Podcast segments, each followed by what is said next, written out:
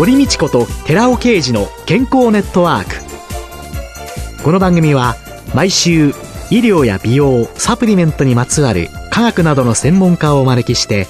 私たちの健康のために役に立つお話を伺う健康生活応援番組です。包摂体サプリメントと MGO マヌカハニーで健康な毎日をお届けするコサナの提供でお送りします。ここでコサナから番組パーソナリティで神戸大学医学部客員教授寺尾啓二社長の新刊漫画ですっきりわかるなりたい体になれる栄養素大全発売のお知らせです。決められたサプリメントしか選べなかった時代から個人に合ったサプリメントを選ぶ新時代に向けて、なりたい体になるにはどんな栄養素が必要なのか、ダイエット、筋肉、美肌効果など目的別に栄養摂取、プラスサプリの組み合わせを漫画でわかりやすく解説します。寺尾啓治小佐奈社長の新刊、漫画ですっきりわかる、なりたい体になれる栄養素大全、発売のお知らせでした。こんにちは。堀道子です。今月は管理栄養士の望月理恵子さんをゲストに迎えて、冬の食事と健康テーマにお送りいたします。望月さんよろしくお願いします。よろしくお願いいたします。さあ、一週目の今日は、食による寒さ対策と題して伺ってまいります。寒い季節には、どのような食材とか栄養素を取るといいんでしょうか？まずやはり寒い時には食べるということが熱を作ってくれるので、食べるということが大切なんですね。で、その中でも体温を上げるとか、血行促進をしてくれる栄養素を取っていただきたいなと思っておりますので、体温を上げるというのは、やはり熱を作ってくれるタンパク質、お肉とかお魚とか大豆製品、卵とか牛乳などですよね。それプラス血行を良くするということで、例えば加熱した生姜ですね。加熱してない生姜というのは体を冷やしてしまいますので、加熱したり乾燥した生姜で胃腸を内側から刺激して血行を良くしてあげる。あとは、よく脳の栄養とか血行を促進させるなんて言われている EPA、血栓を作りにくくして血流を良くしてくれる。こんなような栄養素をとっていただきたいと思っております。体を温めるのと血流を良くするものですね。寒い季節のメニューということで、先ほど生姜は、はい、あったかい方がいいというふうに伺ったんですけれども、はい、メニューや食べ方について特に留意する点っていうのを、その他にも教えていただけますか、はい、そうですね。やはり冷たい食べ物とか飲み物って体を冷やしてしまいますので、意識して寒い地方で食べられているものを食べるとか、暖かい地域で食べられているものは避けるっていうようなことも簡単な方法かなと思います。あとは、お砂糖をたっぷり使ったものは体を冷やしやすいので、嗜好品にもちょっと注意していただきたいなと思います。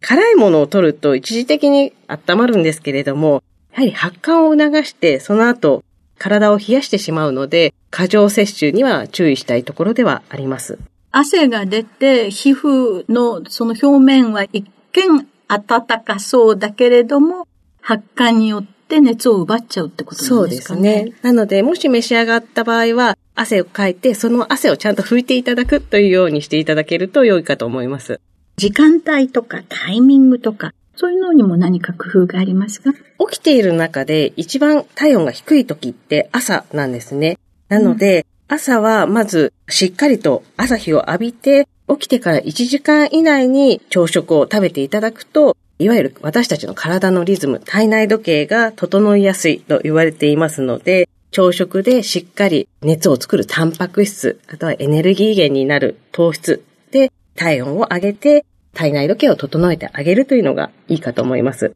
割と皆さん朝はちょっとしたおにぎりだとか、はい、パンだとか、まあ時には菓子パンみたいなものでって、どうしてもタンパク質不足がちで、タンパク質いつ取りますかっていうと皆さん夜っておっしゃる。そうですね。タンパク質を取る割合というのは、例えば朝昼夜って考えると。基本的にタンパク質は朝昼夜1対1対1で全部同じ比率で取った方が筋肉にもなりやすいですし、体内効率がいいと言われているんですね。特に日本人、データを見ていくと、朝食でやはりタンパク質が取れていないというのが分かっていますので、できればゆで卵とかヨーグルトとか牛乳とか取りやすいものでタンパク質を取っていただけるといいんじゃないかなと思います。例えばの旅館なんかに行った時の朝食って、納豆があって、干物かなんかがあってっていうので、はい、タンパク質はちゃんと取れてますよね。そうですね。比較的取れますね。旅館のようなしっかりとした朝食というのは取れるかと思うんですが、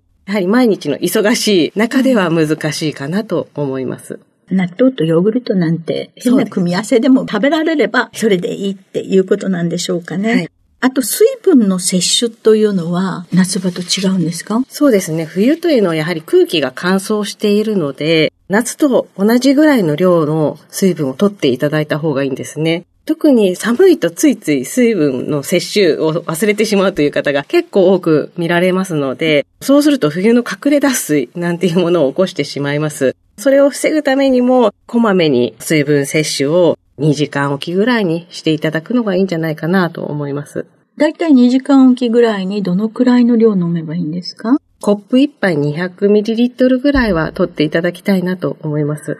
コップ1杯 200ml ずつぐらいを食事以外に取るっていうことですよね。はい、この時はお水でいいんですか？それともスポーツドリンクみたいなものがいいとか。できれば、左右みたいなものが用意できれば、寒さ対策ということも合わせておすすめではあるんですけれども、カフェインが少ないものを選んでいただくのがいいかと思います。なので、ミネラルウォーターもおすすめです。カフェインはどうしても体を冷やしてしまう働きがありますので、コーヒーとか玉露とかもとてもカフェインが多いので、避けていただいた方がいいかなと思います。利尿作用があって体を冷やしちゃうんですかね。そうですね。私、ダイエットの本を、望月さんの本を ありがとうございます。させていただいたんですけれども、はい、食事の面で冬場のダイエットの留意点っていうのはありますか？食事量を減らしてしまうと、熱も作れないですし、体の筋肉がどんどん減ってしまって、代謝の悪い体になってしまうので、先ほどお伝えしたように朝しっかりと取るということがおすすめではあります。特に冬って夏よりも基礎代謝が高まるので、寒いから動かないではなくて、寒いから食べて、まず体を動かして熱を作って暖かくするというのがいいかと思います。タンパク質を朝から取る。そうですね。はい。食事で減らすとしたら、どこの何を減らしたらいいですか？夜ご飯ってどうしてもボリュームが多くなる方が多いので、はい、夜ご飯は早めに量を少し減らしてあげた方がおすすめかと思います。6時ぐらいに召し上がっていただくのがいいかと思います。9時とか10時とか遅くなればなるほど脂肪として蓄えられやすくなってしまいますので、お忙しいとは思うんですけれども、できるだけ早い時間帯にとっていただくのがおすすめです。6時だとね、私まだ会社におりまして、うち、に帰るのが9時ぐらいで、それから食事の支度をしてっていうので、はい、まあ簡単なものですけどね、朝下準備をしていたもの。で、食べるとね、どうしても10時ぐらいになっちゃうんですよね。そうですよね。もしできれば、例えば6時ぐらいの時におにぎりとかサンドイッチとか何かちょっと口にしといて、ご帰宅後はタンパク質がメインのおかずとなるようなものを帰宅してから召し上がっていただく。いわゆる分食っていうような言い方をするんですけども、はい、食事を分けていただくというのもおすすめではあります。簡単に職場にいても食べられるような、そうですね。サンドイッチとか、おにぎりなんかを6時ぐらいに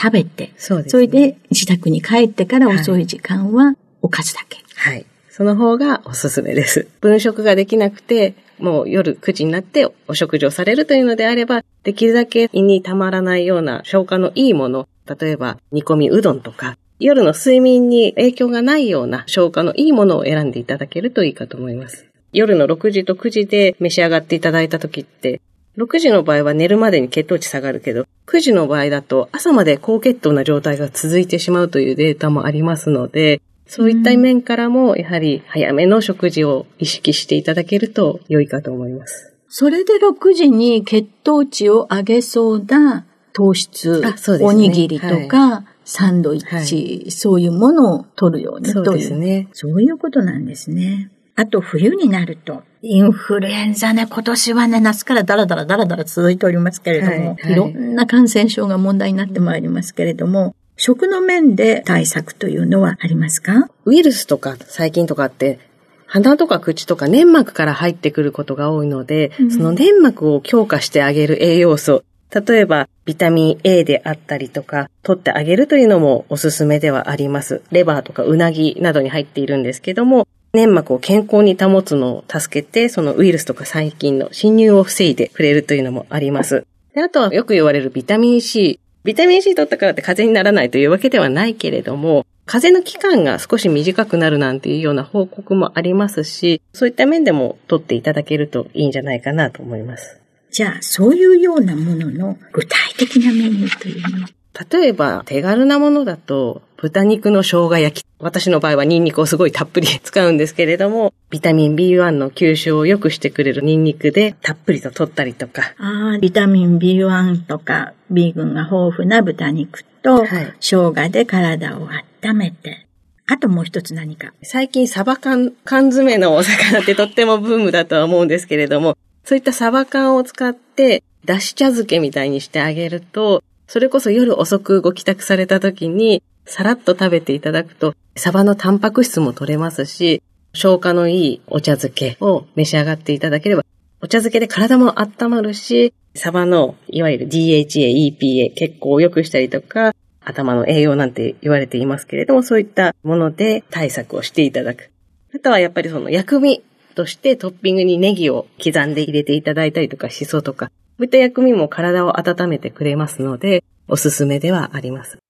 お茶漬けっていうとね、はい、なんとなくね、もう市販のね、お茶漬け海苔のパックで売ってるものをね、はい、かけて食べるものだと、はい、なんとなくどこかに植え込まれてるんですけれども、サバ缶。はい。サバ缶をただ入れるだけそうですね。温かいご飯、ちょっと量、ボリュームを減らしたご飯の上に、サバ缶を汁ごと、水煮でもいいですし、醤油漬けでもいいんですけれども、乗せてあげて、お茶をちょっと注いだり。で、崩してあげればもうそれだけで味がしっかりとしておりますので、美味しく召し上がっていただけると思います。もう手抜き料理大好きな私としては、サバのお茶漬け、早速今晩試してみたいと思います。はい。どうもありがとうございました。ありがとうございました。今週のゲストは管理栄養士の望月理恵子さんでした。来週もよろしくお願いします。お願いいたします。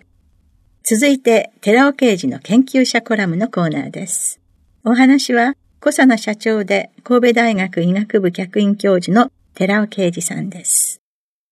こんにちは、寺尾啓二です。今週は先週に引き続き、腸管バリア機能不全、リーキーガットを改善するためのアルファオリゴ糖というタイトルでお話しさせていただきます。最近、リーキーガットという言葉がにわかに使われるようになってきていますので、ご存知の方も多いと思います。リーキーとは、英語で液体が漏れるという意味を持つリークするの形容詞で漏れている状態であり、ガットは英語で腸を意味しています。つまり、リーキーガットとは、腸壁を形成している腸管上皮細胞同士をつなぐ接着装置のタイトジャンクションが崩壊し、無賃粘液層が薄くなって欠損すると腸壁に穴が開き、さらに病原細菌を除去する抗菌ペプチドや免疫グロブリン A、IgA などの分泌量も減ると、本来であれば腸から排除されるべき有害物質である異物、例えば病原性細菌、ウイルス、タンパク質などが血中に漏れ出す状態にある腸のことを言います。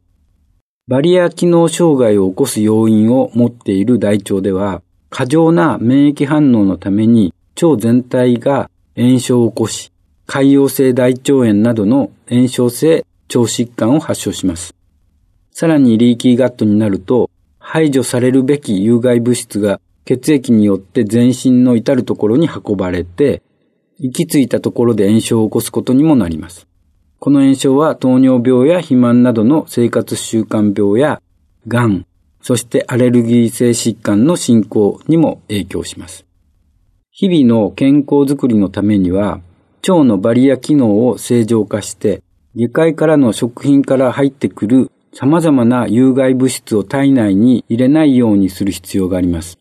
現在では乳化剤を配合した食品に腸のバリア機能に障害をもたらす可能性のあることは分かっていても、乳化剤を配合していない食品を選ぶことは不可能です。そこでおすすめなのが、腸内環境を整えることのできるプレバイオティクスを日頃から摂取することです。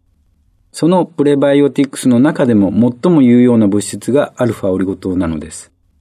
株式会社シクロケンバイオの研究があります。アルファオリゴ糖は難消化性かつ腸内細菌の餌となる性質を持っており、これまでにラットやマウスにおいてアルファオリゴ糖の摂取が腸内細菌層を改善し、盲腸内の炭素脂肪酸量を増加させることが報告されています。さらに、シクロケンバイオは以下のようなリーキーガットの改善作用を報告しています。4種類のラットを無繊維食群、5.5%アルファオリゴ糖群、5.5%乳糖加糖オリゴ糖群の3群に分け、8週間飼育しています。飼育終了後、盲腸内容物を採取し、採取した盲腸内容物を遠心分離して、醸成中の IgA を測定しています。また、盲腸内容物中の無賃量も測定しています。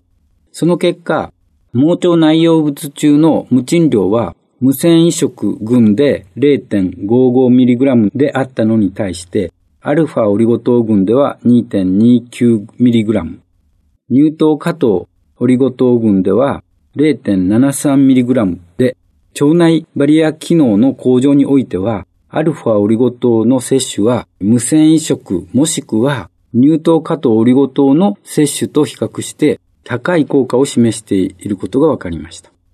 また、盲腸内容物中の IgA は、無線移植群で11.6マイクログラムであったのに対して、アルファオリゴ糖群では29マイクログラムと、腸管免疫の向上においてもアルファオリゴ糖の摂取が効果的であることが明らかとなっています。過食や変色、不眠などの不規則な生活、精神的ストレス、アスピリンや抗生物質などの医薬品の服用、そして食品に今では多く使われている人工的に合成された乳化剤など、リーキーガットになる要因をたくさん持っている現代人にとっては、アルファオリゴ糖はリーキーガットを改善するための救世主と考えられているわけです。お話は小佐野社長で神戸大学医学部客員教授の寺尾啓二さんでした。ここでコサナから番組お聞きの皆様にプレゼントのお知らせです栄養や酵素が豊富なキウイフルーツをパウダー化しアルファオリゴ糖で包み込むことによって熱や酸化に弱い酵素の活性を保ったコサナのキウイとオリゴのパウダーを番組お聞きの10名様にプレゼントします。ご希望の方は番組サイトの応募フォームからご応募ください。コサナのキウイとオリゴのパウダープレゼントのお知らせでした。